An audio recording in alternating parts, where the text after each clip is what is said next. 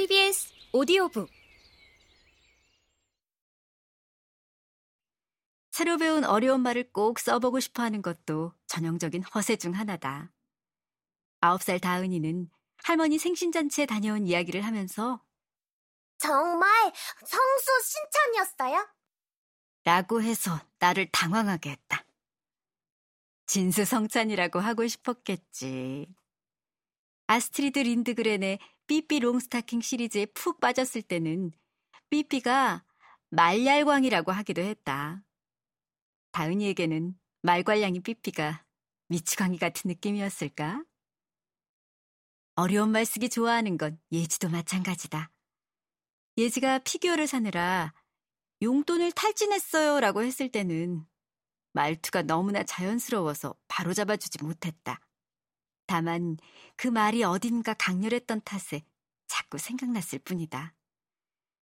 하긴 다 써버렸다는 점에서는 탕진이나 탈진이나 비슷한 것 같기도 하고. 다행히 예지가 강아지를 두고 또 색다른 표현을 썼을 때는 나설 수 있었다.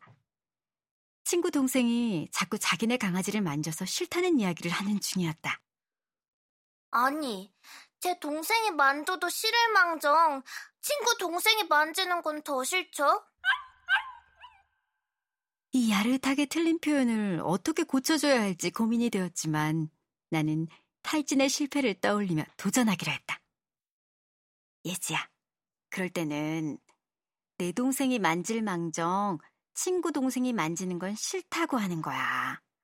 예지 동생이 만지는 게 낫고 친구 동생이 만지는 건 싫다는 뜻이야. 그러자 예지 눈이 동그래졌다. 네? 음, 저는 동생이 만지는 것도 싫은데요. 음, 그럼 망정이라고 쓰기 어려운데. 내 동생이 만지는 것도 싫지만 친구 동생이 만지는 건 더 싫다 하고 해야 돼. 예지는 마지못해 그래요?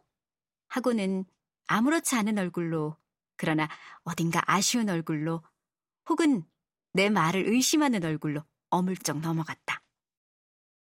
호언장담으로 허세를 부리는 어린이도 있다. 미래를 가정하는 순간 확신도 한다. 8살 때 하윤이는 세계 최고의 부자가 된다면 지구 절반만큼 땅을 사서 농사도 짓고 개도 한 다섯 마리 기르고 고양이도 한 일곱 마리 기를 거예요. 라고 했다.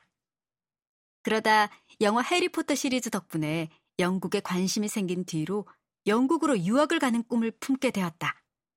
그러자 하윤이에게 큰 걱정이 두 개나 생겼다.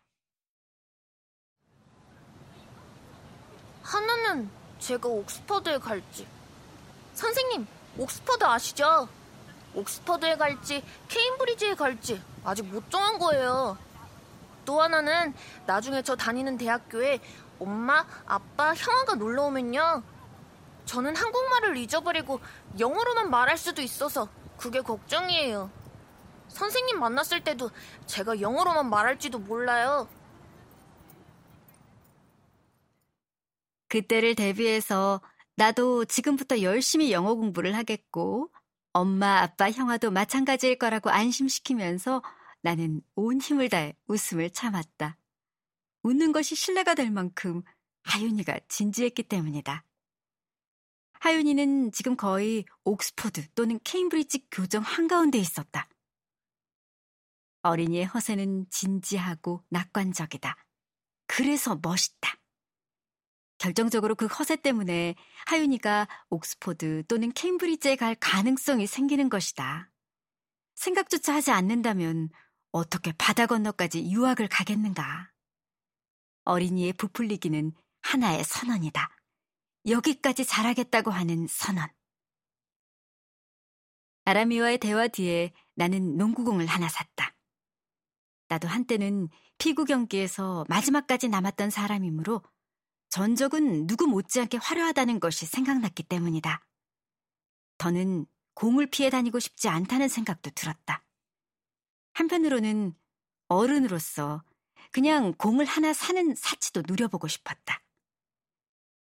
토요일 저녁 쇼핑몰에서 공이 든 가방을 들고 다니면서 이미 내 마음은 선수가 되었다. 생각해보니 고등학교 때 배구공을 가진 일에 처음으로 가져보는 공이었다. 일요일 아침에 남편과 공 주고받기를 하기로 했는데 늦잠 자는 그를 기다릴 수 없었다.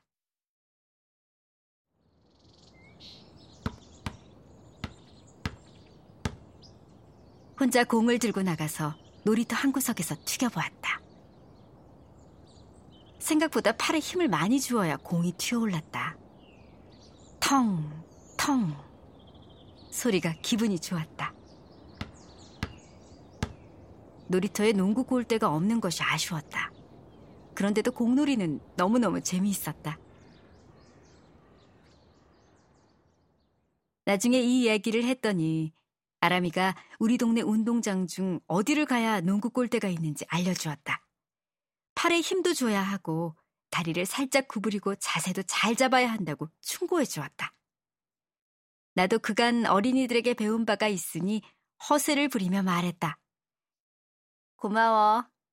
아무튼 나도 이제 아람이처럼 농구인이야. 그러자 아람이는 조심스럽게 선을 그었다. 3일차 농구인이시죠? 이날 아람이와 헤어질 때 나는 장난스럽게 경례를 붙였다. 농구 선배님, 앞으로 잘 부탁드립니다. 이번에도 아람이는 웃지 않고 내 경례를 경례로 받았다. 나는 아람이의 뒷모습이 충분히 멀어진 것을 확인한 다음 3일차 농구인이라는 말을 되뇌고는 혼자 소리내어 웃었다. 도무지 나는 어린이를 당해낼 수가 없다.